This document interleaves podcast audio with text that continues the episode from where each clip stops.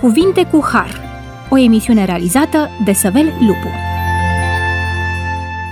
Bun venit la emisiunea Cuvinte cu Har. Sunt Săvel Lupu și împreună cu invitații mei vă mulțumim că ne-ați primit din nou în casele dumneavoastră. Vă propunem să deschidem Cuvântul lui Dumnezeu și să aprofundăm o temă de pe paginile Sfintelor Scripturi. Doresc să discutăm Ioan, capitolul 14, versetul 6, care ne spune eu sunt calea, adevărul și viața. Nimeni nu vine la Tatăl decât prin mine. Doresc să discutăm astăzi despre Isus Hristos, calea, adevărul și viața. Acest pasaj din Ioan capitolul 14 începe cu versetul 1, în care Mântuitorul ne spune să nu vi se tulbure inima. Aveți credință în Dumnezeu și aveți credință în mine. În capitolul 13, când Isus le-a spus despre calea crucii, ucenicii s-au tulburat tulburarea lor era dată de problema cu privire la siguranța viitorului. Ei au lăsat toate pentru Domnul Hristos și l-au urmat pe Mântuitorul. În cazul lui Petru, el și-a abandonat corabia și meseria. Iacov și Ioan au lăsat toate și de asemenea l-au urmat pe Domnul Hristos. Matei a demisionat din serviciu bun pe care îl avea, unde câștiga mulți bani, și l-a urmat pe Iisus Hristos, Domnul. Într-un anumit sens, ei au lăsat visul lumii și au sacrificat totul pentru Domnul și Mântuitorul. Ei au dorit ca Isus să stabilească împărăția lui Dumnezeu în Israel. Cu alte cuvinte, doreau împărăția lui Israel. Dar Isus le vorbește despre răstignire și ucenicii parcă naufragiază. Pe ocean de multe ori se stârnește furtună și vânt teribil, exact așa cum e posibil să se întâmple și în călătoria vieții noastre. În lumea aceasta în care trăim, de multe ori trecem prin necazuri, vin peste noi boli incurabile, se întâmplă accidente grave, îngrijorări pentru viitor, pierderi de serviciu și lista poate continua. În textul de astăzi, în emisiunea pe care dorim să o prezentăm în fața dumneavoastră, Iisus plantează în inimile ucenicilor, ucenici tulburați de viitor, o nădejde vie, o nădejde în împărăția lui Dumnezeu. Într-o astfel de lume se ridică o întrebare. Cum putem avea pace cu Domnul Hristos într-o astfel de societate în care suntem asaltați cu tot felul de ispite și cu tot felul de necazuri?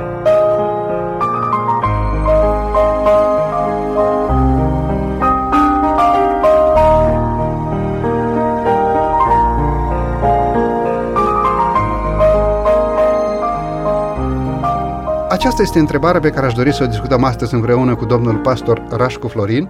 Bine ați revenit la microfonul emisiunii Cuvinte cu Har. Din nou mulțumesc pentru invitație, bine v-am găsit. Și cu domnul pastor Edi Tilihoi. Bine ați revenit la microfonul acestei emisiuni. Bine v-am regăsit și mulțumesc de asemenea pentru invitație. Ne întoarcem la versetul pe care dorim să-l dezbatem astăzi și anume Ioan, capitolul 14, versetul 6. În acest verset, Domnul și Mântuitorul nostru Iisus Hristos ne spune Eu sunt calea, adevărul și viața. Nimeni nu vine la Tatăl decât prin mine. Domnilor colegi și stimați ascultători, aș dori să pășim în emisiunea de astăzi prin această întrebare. Cum înțelegem declarația potrivit căreia Iisus Hristos se intitulează Calea spre Tatăl? Ce este această cale și care este această cale de a ajunge la Tatăl? Domnul Iedi, vă rog pe dumneavoastră. Foarte frumos acest verset uh, pornește cu uh, afirmația Domnului Isus care zice Eu sunt. Înainte să spună că eu sunt calea, el spune Eu sunt. Aceste cuvinte în limba greacă au o rezonanță deosebită. Uh, este ceea ce el a transmis de mai multe ori în Ioan, ego eimi sau eu sunt cel ce sunt. Acest concept este un concept mult mai vechi decât găsim în Noul Testament, îl găsim și în Vechiul Testament, în în Exod, unde Dumnezeu se prezintă lui Moise ca cel ce este. Adică Dumnezeu nu este un Dumnezeu limitat de timp. Dumnezeu este acela care domină timpul, dacă vreți să spunem așa. Este cel care a creat timpul, este cel care uh, a, a făcut toate lucrurile și se bucură de prezența făpturilor sale. În acest verset, uh, Ioan, uh, capitolul 14, cu versetul 6, el reiterează acest concept că El este Dumnezeu din veșnicie. Ucenicilor Domnului Isus Hristos le spune, eu sunt calea, de fapt calea care duce spre veșnicie. Prin El putem să avem viață veșnică. Doar prin el putem să ajungem, așa cum ați spus dumneavoastră, la Tatăl, la Dumnezeu. Uh, poate părea o afirmație exclusivistă, însă în același timp este o afirmație adevărată. Mulțumesc tare mult! Este o realitate pe care noi oamenii nu o putem depăși decât să o acceptăm așa cum ne-a spus-o Domnul și Mântuitorul nostru Isus Hristos. Îmi place ceea ce ați spus și anume faptul că Mântuitorul se identifică ca Dumnezeu adevărat, ca sursa existenței și aceasta ne aduce bucurie în inimile noastre. Domnule Rașcu? Este foarte bine ce a punctat colegul meu mai devreme, tetragrama evreiască pe care o folosește Isus Hristos aici, Iahve, eu sunt.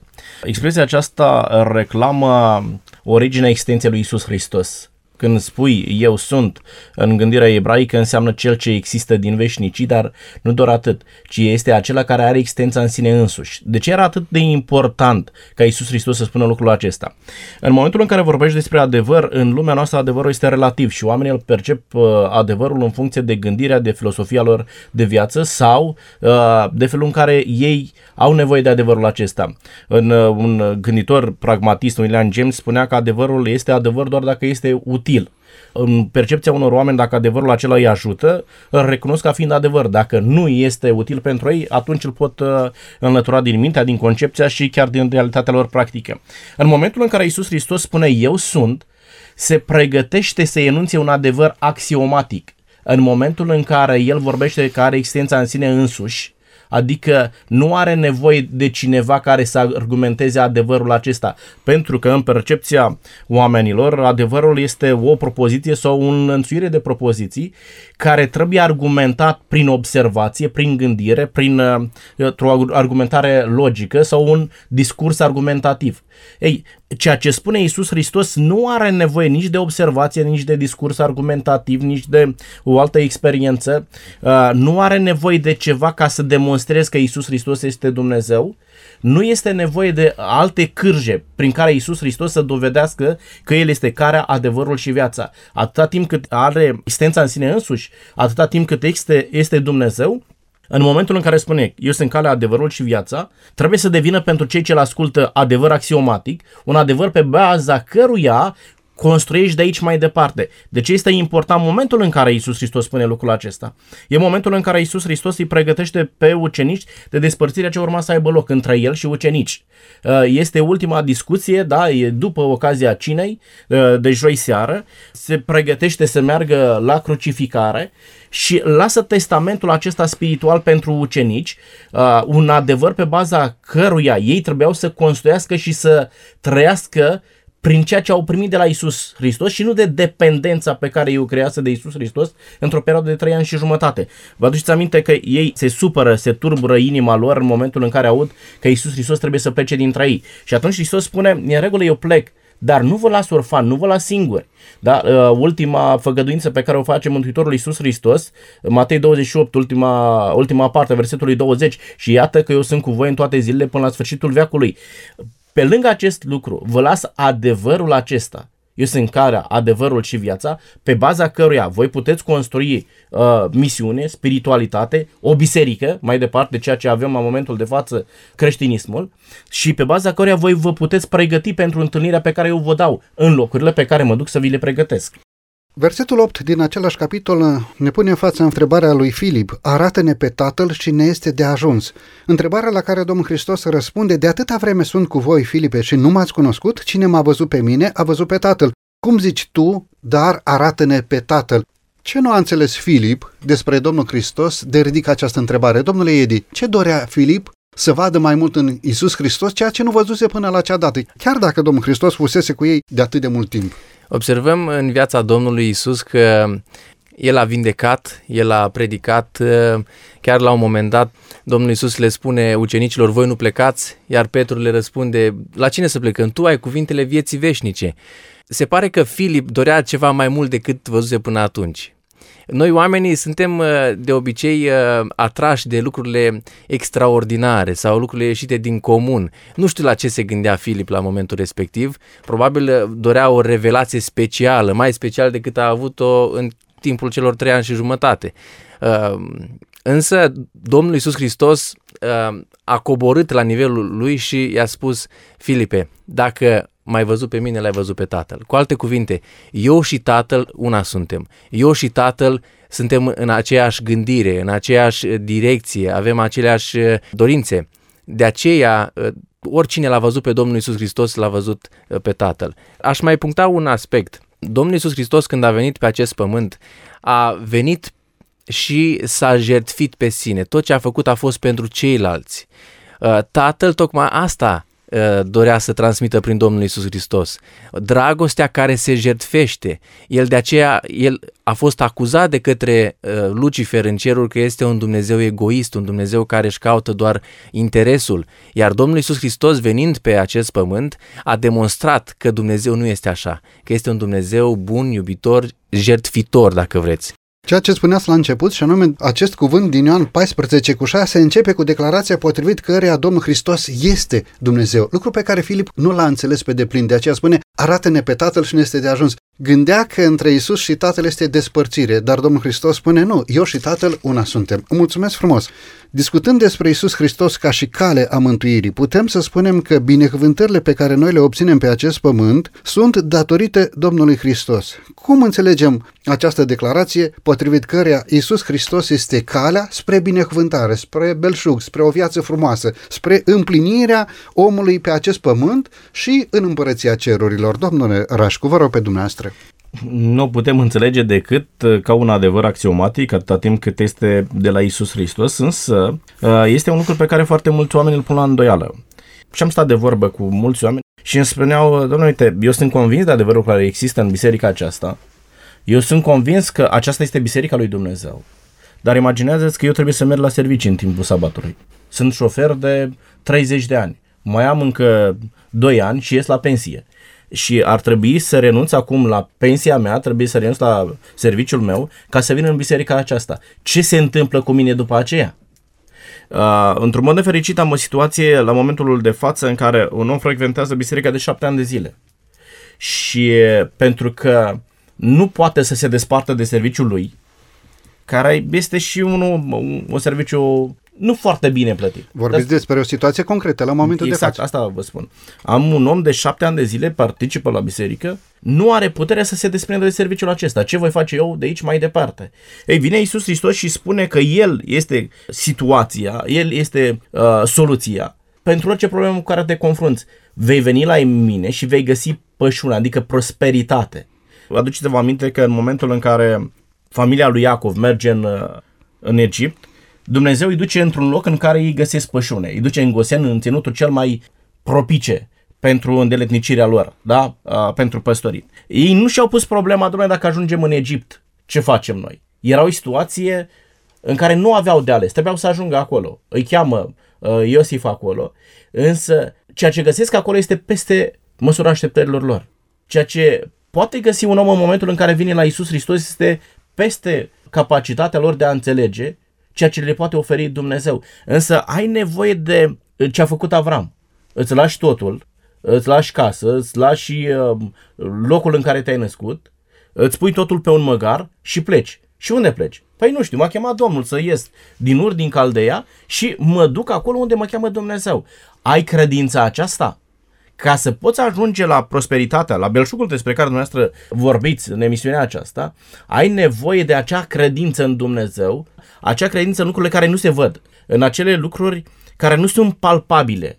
Nu poți să pui mâna pe el și să spui, da, acesta este lucru care mi-l dă Dumnezeu. Dar credința în Isus Hristos îți dă siguranța că poți să prosperi, poți să ajungi la mai bine. Spune la un moment dat cuvântul lui Dumnezeu în Malai, capitolul 3, versetul 10.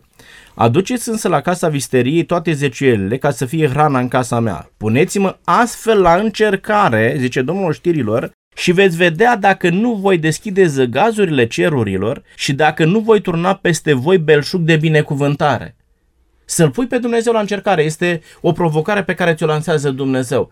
Uh, poate că nu crezi lucrul acesta. Ai o alternativă mai bună? De obicei, cea mai bună alternativă a omului este să găsească soluții în propriile forțe și de cele mai multe ori își dă seama că dă cu capul de pragul de sus, își dă seama că dă faliment și apoi se supără pe Dumnezeu, Doamne, de ce nu m-ai ajutat să prosper și eu așa cum prosperă alții, da? Și uh, îi se clatină în piciorul așa cum era să-i se clatină lui Asaf. Uh, să citim acasă psalmul 73. Dumnezeu te provoacă să faci experiență cu El și în momentul în care îl pui la încercare pe Dumnezeu, îți predai viața lui Isus Hristos, deschide zăgazurile cerului și toarnă peste tine belșug de uh, binecuvântare.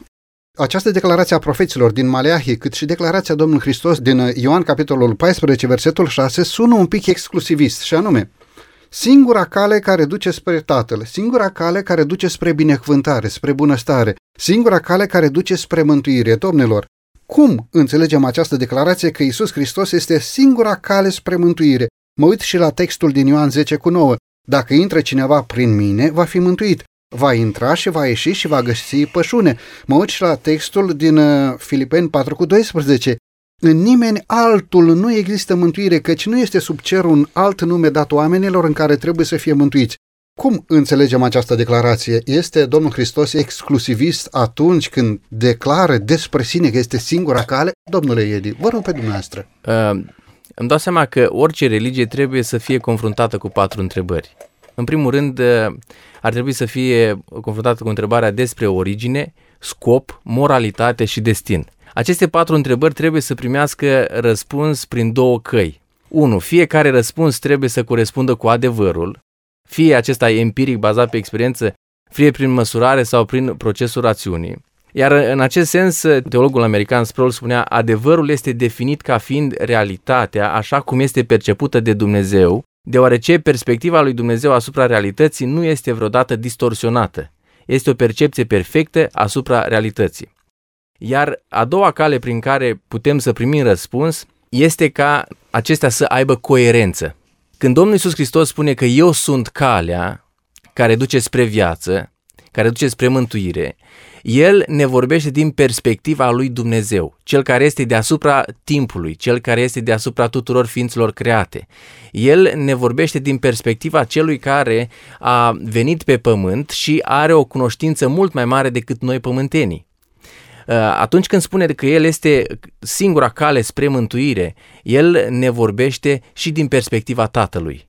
Tatăl spune întotdeauna adevărul, Isus spune întotdeauna adevărul. Chiar dacă sună exclusivist, așa cum a spus și dumneavoastră, creștinismul este singura religie coerentă. Și apoi să nu uităm faptul că Domnul Hristos este singurul care a murit pe cruce pentru a deschide această cale spre mântuire. Mulțumesc frumos! Domnule Rașcu, o ultimă întrebare înainte de pauză muzicală. Cum înțelegem declarația potrivit care Iisus Hristos este doar singura cale spre mântuire și nu una dintre altele multe căi. Pentru că spune versetul din 1 Timotei 2 cu 5, nu este decât un singur mijlocitor între Dumnezeu și oameni, omul Isus Hristos. Și atunci ce facem cu cei care spun că prin ei se poate avea acces spre sfere superioare de existență și spre nemurire? Cum înțelegem faptul că doar Domnul Hristos este Cel care poate să mijlocească pentru noi, singurul mijlocitor? Ar trebui să citim propoziția aceasta în fiecare zi ca să înțelegem care este singura cale spre împărăția lui Dumnezeu. Din nefericire, așa cum ați amintit și dumneavoastră, de-a lungul istoriei au fost foarte mulți mijlocitori între oameni și divinități. Oamenii întotdeauna au căutat cârji de a ajunge la Dumnezeu, pentru că percepția oamenilor despre Dumnezeu a fost una terifiantă. Oamenilor uh, li s-a creinat imaginea că Dumnezeu este un Dumnezeu dur, arbitrar, așa cum a intenționat Satan de la început să creioneze imaginea lui Dumnezeu înaintea oamenilor. Și dacă vă uitați în vechime, uh, oamenii aveau impresia că zeii sunt foarte răzbunători, dacă ai făcut ceva rău, zeul te pedepsește, ca să intri în grația zeului trebuie să aduci ofrande, trebuie să aduci jertfe zeului ca să-l îmbunezi și aveai nevoie de cineva care să intermedieze între tine și zeu. Trebuia să mergi să întrebi oracolul ca zeul să-ți dea răspuns la probleme cu care te confruntai. Dacă vă uitați în uh, religia egipteană, uh, regele devine la un moment dat intermediar între om și zeu. Trebuia să mergi la rege, automat trebuia să cotizezi la rege ca să poată să vorbească bine zeului pe lângă tine. În societatea contemporană nouă, citeam uh, acum câțiva ani în urmă într-un ziar Lumina, că uh, un, uh, un articol de ziar spune așa, icoana, simbol și mijlocire între om și Dumnezeu. Da? Și oamenii apelează la o, o icoană care să mijlocească uh, dialogul lor între ei și Dumnezeu. Oamenii merg astăzi la preoți și spun preotului, plătesc da, acatiste sau altceva și rogă pe preot să uh, intervină pe lângă Dumnezeu pentru ei și spune, te rog, părinte, să te rogi pentru mine. Acum vreau să se înțeleagă un lucru. Noi nu spunem că nu este bine să te rogi pentru semenii tăi. Este un lucru pe care Dumnezeu îl indică și este foarte bine să facem lucrul acesta. Vreau să citesc un, un lucru care mi s-a părut alarmant în, în concepția unor oameni care vorbesc despre ceea ce te îndeamnă Dumnezeu să faci și ceea ce înțeleg ei să faci. Uitați-vă, versetul 20, 2 Corinteni, capitolul 5, versetul 20. Am citit traduceri care spun așa, noi, dar, suntem trimiși mijlocitori ai lui Hristos, ca și cum Dumnezeu ar îndemna prin noi să vă rugăm fierbinte în numele lui Hristos, împăcați-vă cu Dumnezeu. Pe când textul acesta nu spune așa ceva. Textul spune din potrivă, noi dar suntem trimiși împuterniciți a lui Hristos cu sensul de ambasador aici. Iar versetul acesta este schimbat și pus în loc de puterniciți, mijlocitor tocmai pentru a confirma o practică a unor sacerdoți din ziua de astăzi, care pretind dreptul acesta de a mijloci între un și Dumnezeu. Și lucrul acesta vreau să vă spun că se face pe foarte mulți bani. Ceea ce este nedrept față de oamenii aceștia pentru că îi duci pe o direcție greșită și este uh, nedrept față de Dumnezeu pentru că te pui în locul lui Isus Hristos. Citeam o afirmație cât se poate de gravă. Lucrul acesta îl găsiți fără niciun fel de problemă, dar se găsește în scrierile uh, Bisericii Romano-Catolice în care spune nicio iertare direct de la Dumnezeu. Adică stai un pic, am nevoie de un preot care să intermedieze între mine și Dumnezeu ca să primesc iertare. Lucrul acesta mi se pare cât se poate de grav. De aceea Iisus Hristos se vede nevoit să aibă afirmații exclusiviste și să dea la o parte orice umbră de îndoială. Nimeni nu vine la Dumnezeu Tatăl decât prin Isus Hristos. Nimeni nu primește iertare decât prin Isus Hristos. Unul singur este acela care dă iertare, care poate să ofere mântuire, acela care poate să conducă spre Dumnezeu și acest unul singur este Isus Hristos. Și acest lucru datorită faptului că doar Isus Hristos a fost cel care a întins mâna pe cruce de bunăvoie și în timp ce prigonitorii băteau piroanele în parmele sale, înălța acea rugăciune de mijlocire către Tatăl, Tată, iartă-i, căci nu știu ce fac. Mulțumesc tare mult! E timpul să avem aici o scurtă pauză muzicală, după care ne vom întoarce la microfonul emisiunii Cuvinte cu Har.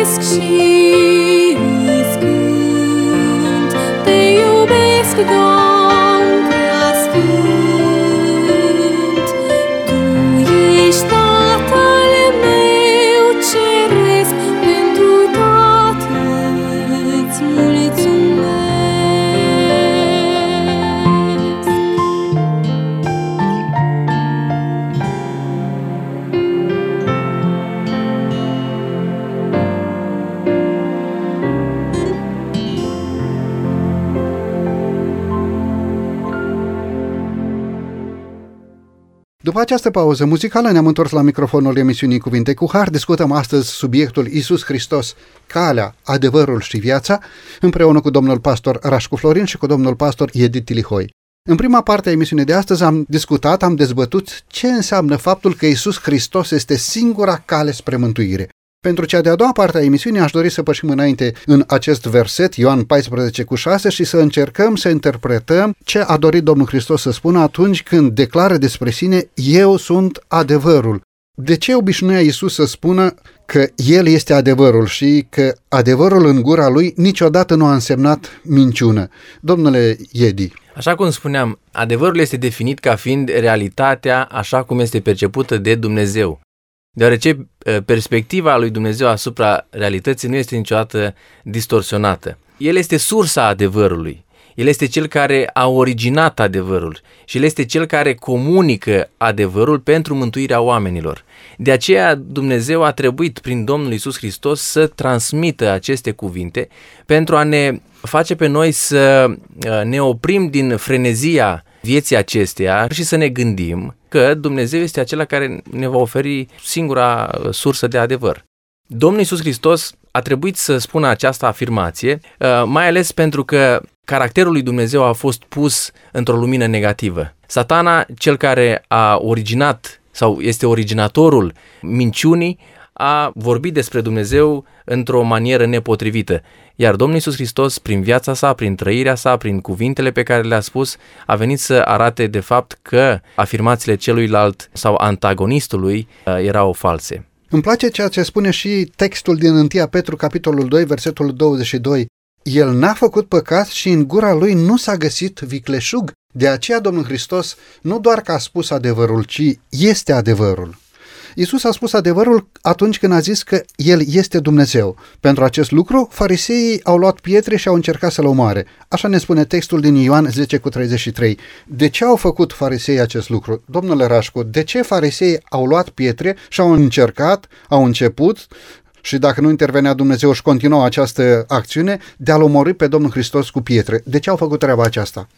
Oamenii sunt în stare să moară pentru adevărul lor sau sunt în stare să ucidă pe alții pentru adevărul lor, pentru ideea despre care ei cred, sunt convinși că este adevăr. Oamenii aceștia despre care dumneavoastră ați făcut vorbire aici, erau oameni a căror adevăr intra într-o contradicție cu adevărul pe care îl enunța și le emitea Iisus Hristos. În momentul în care Iisus Hristos spune că are puterea să ierte păcatele, pentru ei lucrul acesta era o blasfemie, era o hulă. Pentru că în concepția lor, și ceea ce nu era greșit, în concepția lor, cel care putea să ierte păcatele era doar Dumnezeu.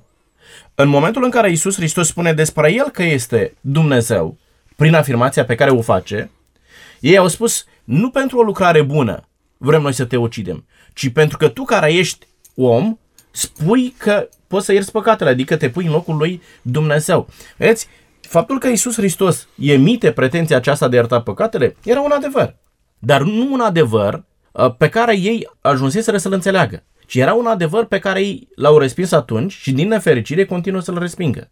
Adevărul îmbracă o altă haină pentru mine în condițiile în care eu mi-am format un mod de gândire și o filosofie de viață pe baza unor surse străine de sursa pe care îmi poate furniza adevărul. Adică oamenii aceștia și-au au gândit un anumit lucru despre Isus Hristos. Mesia pe care noi îl așteptăm să vină este un Mesia războinic care ne va scăpa de sub jugul roman și noi vom reface granițele Imperiului Israelit, așa e cum era pe timpul lui Solomon. Și după aceea o vom duce mult și bine, așa cum uh, credem noi. Când vine Isus Hristos cu adevărul despre sine, și anume Mântuitorul din păcat și nu de sub robia romană, de sub robia păcatului și nu de sub robia romană, ei nu pot accepta adevărul acesta. De ce? Pentru că ceea ce vă spuneam mai devreme, concepția pragmatistă despre adevăr, adevărul acesta nu era util pentru ei. Ei nu aveau nevoie de un, astfel, de un astfel de adevăr. De aceea resping categoric adevărul că Isus Hristos poate fi Dumnezeu, pentru că nu era un Dumnezeu războinic, așa cum îl așteptau ei, ci mai degrabă decid să ucidă ceea ce ei nu pot accepta.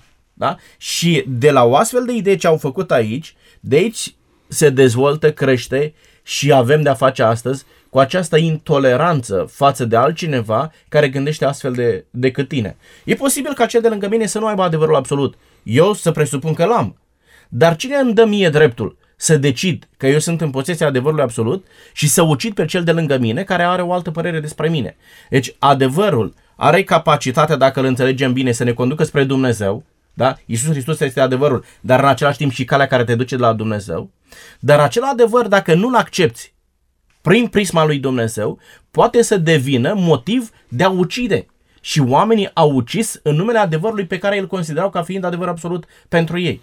Spune Sfânta Scriptură că va veni vremea când cei care vă vor ucide să creadă că îndeplinesc o slujbă în favoarea lui Dumnezeu. Ori acești oameni n-au înțeles că Domnul Hristos a fost este și va fi Dumnezeu.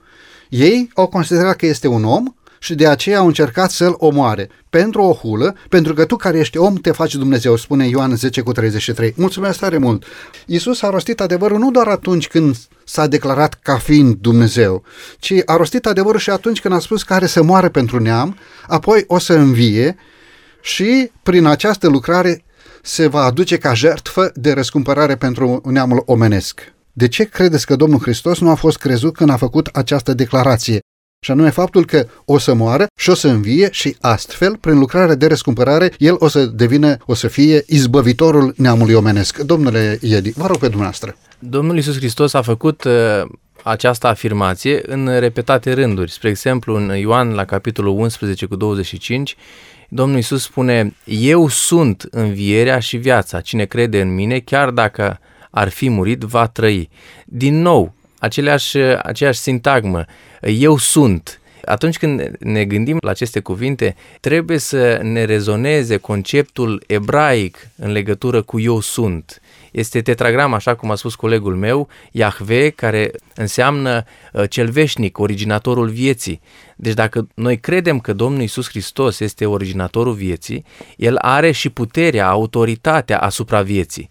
El putea să-și dea viața și să o ia înapoi atunci când dorea, fiind cel care a originat viața. Nu a fost crezut pentru că semăna prea mult cu oamenii, da? Era, avea un trup omenesc, mânca ca și noi, avea aceleași nevoi fiziologice, dar cu toate acestea, el era Dumnezeu. N-a fost crezut pentru că nici profeții din vechime nu au fost crezuți.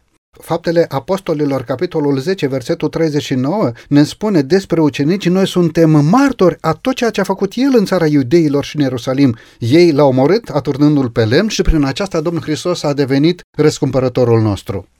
În calitatea lui de Dumnezeu, Domnul Hristos declară că are puterea de a ierta păcatul. Isus a spus adevărul atunci când a rostit către om această afirmație, iertate sunt păcatele. Da, el are putere să ierte păcatele.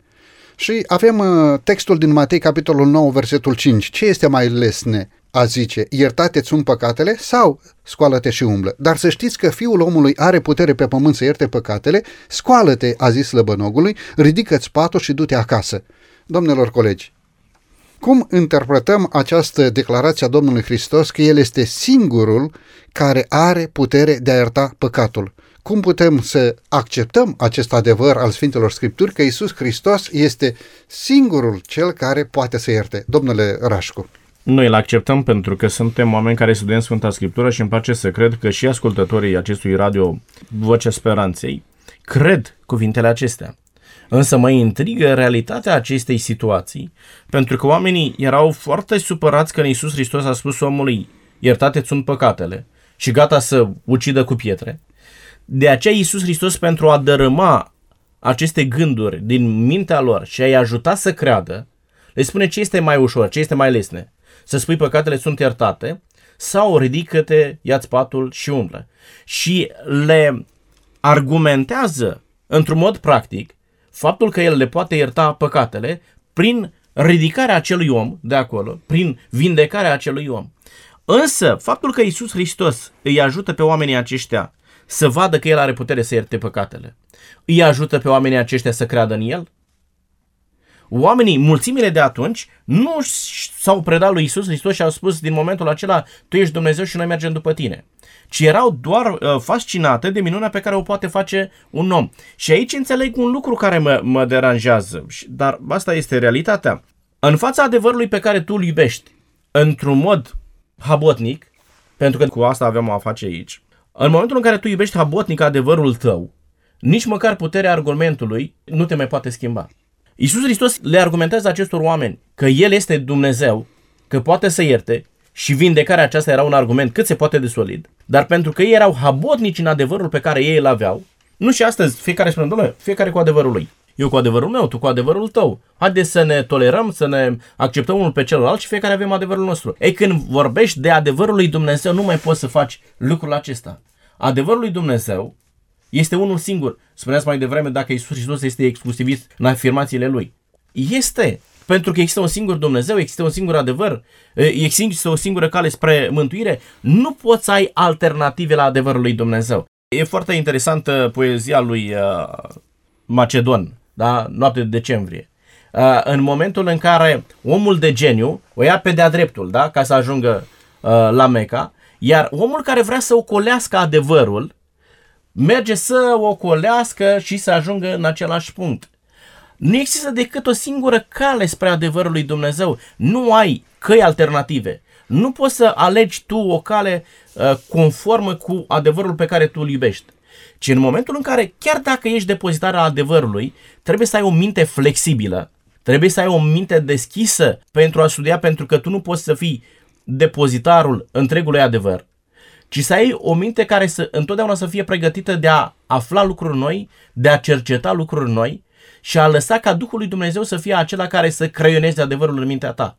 Dacă oamenii aceștia aveau o astfel de minte deschisă, ar fi fost mai atenți la argumentul pe care îl dă Isus Hristos. Și poate că ar fi uh, lăsat ca Duhul Sfânt să lucreze la minte, la inima lor și ei să creadă în Isus Hristos. Când tratezi adevărul cu habotnicism, nu permiți lui Dumnezeu să-ți descopere adevărul. Mulțumesc frumos! Iisus Hristos a rostit adevărul, a spus adevărul atunci când a zis omului, iertate sunt păcatele, pentru că El are putere să ierte păcatele ca Dumnezeu. Haideți să facem un pas înainte și în cele două minute care le mai avem până la următoarea pauză muzicală, domnule Edith, vreau să vă întreb ceva. Mântuitorul declară adevărul cu privire la revenirea sa în glorie într-o zi, iar noi oamenii vom fi martorii revenirii sale. Ce ne spune textul din Ioan capitolul 14, versetul 3 și Ioan capitolul 14, versetul 18 în legătură cu acest adevăr, că Domnul Hristos se va întoarce pe norii cerurilor? Ce ne spun aceste versete în legătură cu această declarație că într-o bună zi îl vom întâmpina pe Domnul Hristos față în față venind pe norii cerurilor? Cuvântul Domnului în Ioan la capitolul 14 cu 3 ne spune astfel. Și după ce mă voi duce și vă voi pregăti un loc, mă voi întoarce și vă voi lua cu mine ca acolo unde sunt eu să fiți și voi. Aș vrea să fac o remarcă pentru ascultătorii noștri să fie foarte clară.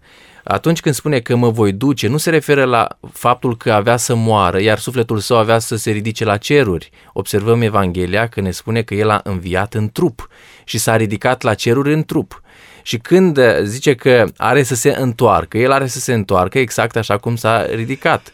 În uh, Faptele Apostolilor, capitolul 1, cu versetul 11, spune așa, Îngerii care au coborât de la Dumnezeu spus așa, Bărbați galileeni, de ce stați și vă uitați spre cer? Acest Iisus s-a înălțat la cer din mijlocul vostru, va veni în același fel cum l-ați văzut mergând la cer. Iar în Apocalipsa 1 cu versetul 7 spune, iată că el vine pe nori, orice ochi îl va vedea. Uh, Domnul Iisus Hristos are să se întoarcă. El nu i-a lăsat orfani pe ucenicii săi. Asta a fost una dintre asigurările pe care le-a oferit ucenicilor înainte să plece. El avea să fie cu ei mereu. Iar o altă făgăduință pe care o oferă Domnul Iisus Hristos este că El se duce acolo sus la Tatăl să ne pregătească un loc.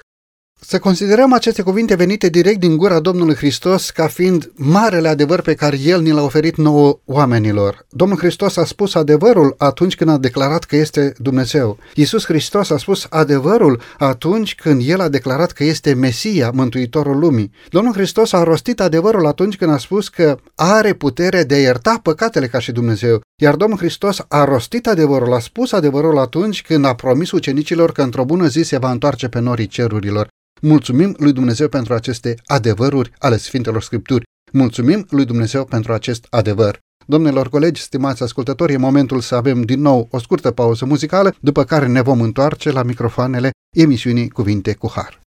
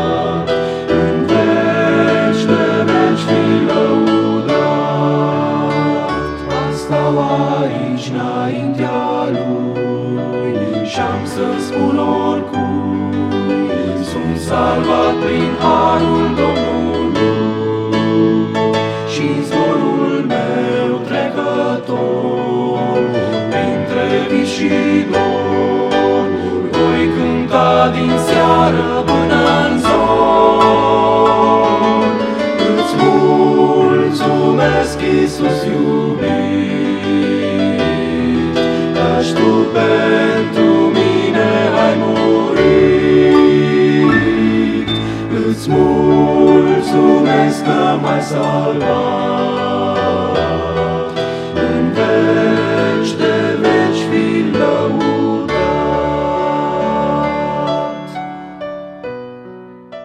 După această scurtă pauză muzicală, am revenit la microfoanele emisiunii Cuvinte cu Har. Discutăm astăzi împreună cu domnul pastor Iedi Tilihoi și cu domnul pastor Rașcu Florin textul Scripturii din Ioan, capitolul 14, versetul 6, care ne spune că Isus Hristos este calea, adevărul și viața. În prima parte a emisiunii am discutat despre ceea ce înseamnă faptul că Isus Hristos este singura cale de mântuire, singura ocazie în care noi oamenii putem să fim mântuiți și singurul mijlocitor între noi și Dumnezeu. În cea de-a doua parte a emisiunii de astăzi am discutat despre faptul că Isus Hristos este adevărul și are adevărul absolut, este adevărul absolut al lui Dumnezeu manifestat în trup pentru noi oamenii pe acest pământ, pentru salvarea noastră, iar în cea de-a treia parte a emisiunii aș dori, stimați ascultători și domnilor colegi, să discutăm despre faptul că Isus Hristos declară despre sine că este viața, că are adevărata viață. Domnilor, adevărata viață este să-L cunoaștem pe El ca mântuitor personal și să trăim așa cum a trăit El sau cum ne învață El să trăim. Domnule Rășcu, cum putem face acest lucru în viața noastră, să trăim o viață asemenea vieții Domnului Hristos? Ca să trăiești o viață asemenea lui Isus Hristos, trebuie să-L cunoști pe Isus Hristos. Și tot Isus Hristos este acela care ne oferă soluția de a-L cunoaște pe Isus Hristos, după ce spune că această cunoaștere te conduce la viață veșnică. Ioan capitolul 5, versetul 39 ne spune, cercetați scripturile, pentru că socotiți că în ele aveți viața veșnică, dar tocmai ele mărturisesc despre mine. Oamenii care vor să-L cunoască pe Isus Hristos nu trebuie să se mulțumească cu ce aud despre Isus Hristos din predici. Fie predicile acestea sunt în biserica în care eu predic sau în alte biserici de o altă denominațiune. Luasem pe cineva la ocazie cu mașina și mi-a spus că a auzit el ceva despre Dumnezeu și mi-a argumentat foarte puternic. El știa ceva despre Dumnezeu și mi-a argumentat foarte puternic, înțeles era o prostie. Și îi spun, bun, arată-mi în Biblie unde scrie treaba asta, i-am spus să-ți dau cheile de la mașină, eu cobor și te duci mai departe cu mașina. Arată-mi în scriptură, am scos scriptura și a spus, nu, nu, nu, cred că am auzit eu într-o predică. Da, nu ne putem permite să facem chestiunea asta atunci când ne propunem să-L cunoaștem pe Isus Hristos. Uh, Biblia ne spune despre oameni cu inima aleasă, despre niște creștini din Berea, că în momentul în care auzeau cuvântul, mergeau acasă și verificau dacă ceea ce li s-a spus la predică era așa. Și lucrul acesta îl verificau cu adevărul pe care el citeau din Sfânta Scriptură. Deci fiecare dintre noi avem nu doar obligația morală, dar și nevoia spirituală să venim înaintea lui Dumnezeu, să judecăm lucrurile acestea duhovnicește, așa cum ne spune Apostolul Pavel, să implorăm prezența Duhului Sfânt al lui Dumnezeu la nivelul minții noastre pentru a ne ilumina și a ne face să înțelegem cuvântul pe care îl citim din Sfânta Scriptură și în felul acesta să-L cunoaștem pe Isus Hristos. Ei, atunci când îl cunoști pe Isus Hristos din Sfânta Scriptură, pur și simplu te îndrăgostești de acest Isus Hristos și îți vei dori să trăiești ca El. Vei depune toate eforturile să trăiești ca Isus Hristos pentru că îți vei da seama că este singura cale care îți dă satisfacție personală. Și îți dă o siguranță pentru viitorul care îți stă înainte. Nu poți să ajungi la cunoașterea de Isus Hristos într-o altă metodă, pentru că nu există niciun intermediar între tine și Isus Hristos. Uh, singura posibilitate de a-L cunoaște pe Isus Hristos sunt eforturile tale personale prin uh, studiul Sfintelor Scripturi. Că auzi adevărul despre Isus Hristos într-o predică, la această emisiune de radio sau la o altă emisiune uh, televizată, este cu totul și cu totul altceva. Dar totdeauna ai mintea deschisă și dispoziția de a verifica orice uh, informație pe care o primești cu Biblia, cu Sfânta Scriptură, Cuvântul lui Dumnezeu. Mulțumesc frumos! Versetul din Ioan, capitolul 17, versetul 3 ne spune Viața veșnică este aceasta. Domnul Hristos se declară calea, adevărul și viața. Iar Ioan 17 cu 3 ne spune Viața veșnică este aceasta, să te cunoască pe tine singurul Dumnezeu adevărat și pe Iisus Hristos pe care l-ai trimis tu. Mulțumesc foarte frumos! Exact ceea ce dumneavoastră a spus. Cunoaștere de Dumnezeu ca singurul Dumnezeu adevărat și Iisus Hristos care a venit în lumea aceasta pentru a ne deschide o poartă spre mântuire. Mulțumesc frumos! Domnule Iedi, haideți să facem un pas înainte și să încercăm să explicăm un pic pentru ascultătorii noștri ce înseamnă această adevărată viață. O viață adevărată, nederivată, neîmpărțită cu nimeni altcineva. Vă rog frumos! Cuvântul lui Dumnezeu în 1 Ioan 5 cu versetul 20 ne spune Știm că Fiul lui Dumnezeu a venit și ne-a dat pricepere să cunoaștem pe Cel ce este adevărat și noi suntem în Cel ce este adevărat, adică în Isus Hristos, Fiul Lui. El este Dumnezeul adevărat și viața veșnică. Cred că întrebarea pe care ați spus-o a fost răspunsă cu însuși versetul acesta. Dumneavoastră vreți să știți ce înseamnă, ce înseamnă viața veșnică. Viața veșnică, așa cum s-a mai spus, înseamnă a-L cunoaște pe Dumnezeu prin Domnul Isus Hristos. Viața veșnică înseamnă a păși pe urmele Domnului Isus Hristos, cel care a trăit o viață perfectă pe acest pământ. Viața veșnică mai înseamnă a-L găsi în timpul vieții pe acest pământ pe Cel care este sursa a tuturor fericirilor. Și viața veșnică este ca la un moment dat să te întâlnești cu Cel care îți va oferi nemurirea. Toate acestea le găsim într-o carte, uneori prăfuită, uneori nedeschisă, într-o carte care este neglijată, chiar dacă este vândută cel mai mult la ora actuală în lumea aceasta. Viața veșnică pentru mine reprezintă totul și mi-am făcut uh, din studiul sau studierea uh, uh, vieții veșnice o normă zilnică.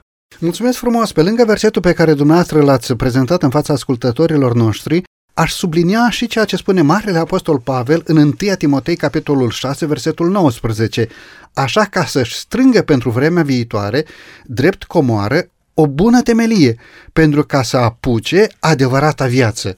Deci adevărata viață se poate manifesta încă de pe acest pământ, prin a fi împărtășie cu Dumnezeu, prin a trăi frumos, prin a primi răscumpărarea oferită de Domnul și Mântuitorul nostru Isus Hristos, dar înseamnă a păși prin credință înainte pentru a beneficia de viața viacului care are să vină. Domnule Rașcu, aș vrea să întoarcem un pic discuția spre o altă direcție și anume, această adevărată viață, are un început sau viața este din veșnicii? De ce obișnuim să spunem că El, Iisus Hristos, este Cel care oferă viață creaturilor? La un moment dat, uh, Aristotel încearcă să dea o soluție pentru acela care a adus viața în universul acesta. Și a spus, orice lucru are în spatele lui ceva care îl mișcă. Și, bun, și până unde merge acel lucru din spate? și ajunge la un moment dat la ideea și spune există un mișcător nemișcat și îl numește pe Dumnezeu mișcătorul nemișcat. Adică cineva care pune toate lucrurile în mișcare, cineva care originează viața, așa cum s-a amintit mai devreme. Uitați-vă ce spune Sfânta Scriptură despre Dumnezeu. Evanghelia după Ioan, capitolul 1, de la versetul 1. La început era cuvântul și cuvântul era cu Dumnezeu și cuvântul era Dumnezeu. El era la început cu Dumnezeu. Toate lucrurile au fost făcute prin el și nimic din ce a fost făcut n-a fost făcut fără el. Cine era acest la început cu Dumnezeu? Spune versetul 14. Și cuvântul s-a făcut trup și a locuit printre noi, plin de har și de adevăr. Și noi am, văzut, am privit slava lui, o slavă în tocmai ca slava singurului născut din Tatăl. Acest Iisus Hristos este din veșnicii Nu uitați ce spune Isaia 9 cu 6, când vorbește despre da, acest verset uh, mesianic, profetic, când vorbește despre nașterea lui Isus Hristos și spune, îl vor numi Părintele Veșnicilor, pe acest Isus Hristos care urma să se nască. Acest Isus Hristos care era la început cu Dumnezeu, prin care au fost făcute toate lucrurile, a coborât pe pământul acesta și e foarte interesant versetul 14. Și noi am privit slava lui, o slavă în tocmai ca slava singurului născut de Tatăl. Egalitatea între Isus Hristos și Dumnezeu Tatăl este uh, reflectată în versetul acesta. Și este încă o dată descoperit, așa cum o regăsim în foarte multe uh, alte versete de altfel din Sfânta Scriptură. Isus Hristos este acela care participă la creațiunea omului. Da? Uitați ce spune Geneza, capitolul 1, versetul 27, da? Să facem om după chipul și asemănarea noastră. Duhul Sfânt era acolo, da? Și Duhul lui Dumnezeu se mișca pe deasupra apelor, versetul 2. Toată Dumnezeirea a fost prezentă la creațiune. Iisus Hristos este cel care face viața, ca să răspund la întrebarea dumneavoastră, viața de pe pământ, dar mai mult decât atât, El nu există de atunci. Atâta timp cât Scriptura vorbește despre Isus Hristos ca fiind Părintele Veșnicilor. Da? Ei, de aceea, în Isus Hristos trebuie să vedem Dumnezeu adevărat, cel care nu doar controlează pământul acesta și acest adevăr ar trebui să-mi dea siguranță că Isus Hristos controlează viața pe pământul acesta, dar este acela care controlează veșnicia, a cărui capăt nu-l pot determina eu și nici măcar nu mă interesează să fac lucrul acesta, mă interesează în schimb un lucru. Este Dumnezeul veșnicilor și este cel care îmi poate controla viața pe pământul acesta atâta timp cât rețineți, eu îi permit lui Isus Hristos să-mi controleze viața. Cuvântul Domnului ne spune în Ioan 11 cu 25, Eu sunt învierea și viața, cine crede în mine, chiar dacă ar fi murit, va trăi. Atunci când ne gândim la Domnul Isus Hristos ca fiind viața, este foarte clar că se referă la două lucruri. În primul rând se referă la viața fizică, cea pe care o trăim cu toții, și apoi se referă și la viața spirituală, dar uh, observați dumneavoastră că în Sfânta Scriptură acestea două sunt uh, interconexe sau legate una de cealaltă. Uh, iar Domnul Iisus Hristos spune că eu sunt viața. Atât viața oferă viața făpturilor care se mișcă și așa mai departe, cât și viața spirituală. Iar când citim versetul Eu sunt învierea și viața, ne oferă o asigurare extraordinară celor care uh, trăim pe acest pământ și ne așteptăm la un moment dat să încheiem uh, mersul uh, murind.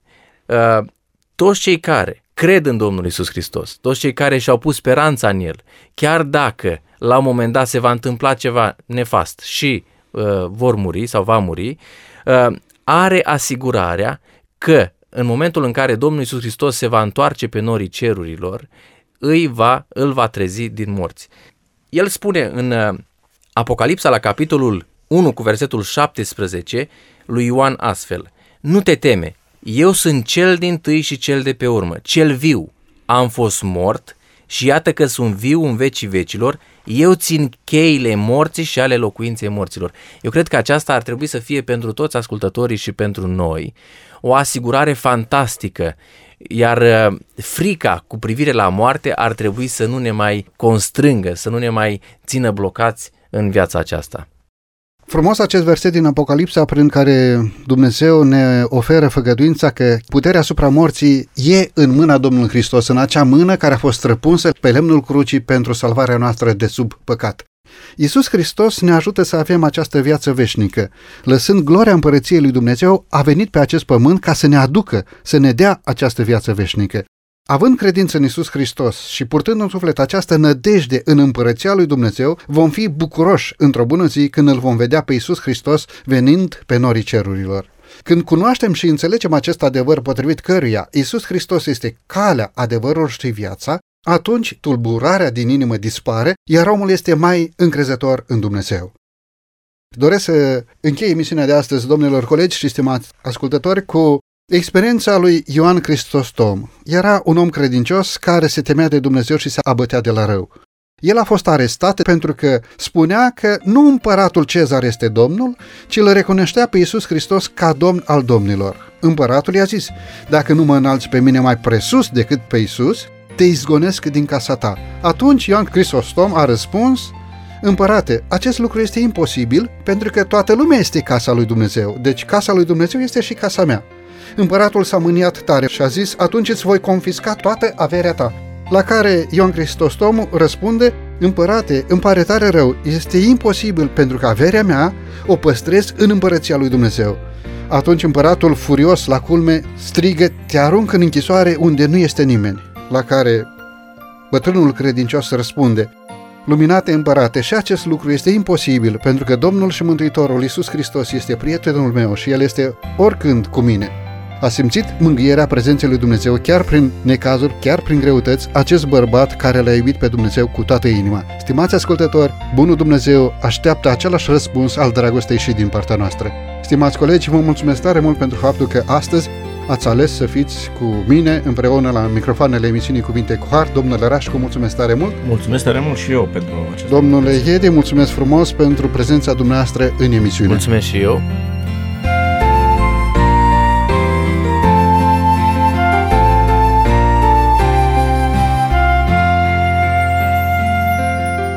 Stimați ascultători, cu mulțumiri în suflet pentru faptul că timp de 50 de minute ne-ați primit în casele dumneavoastră, ne luăm la revedere până data viitoare, numai bine tuturor!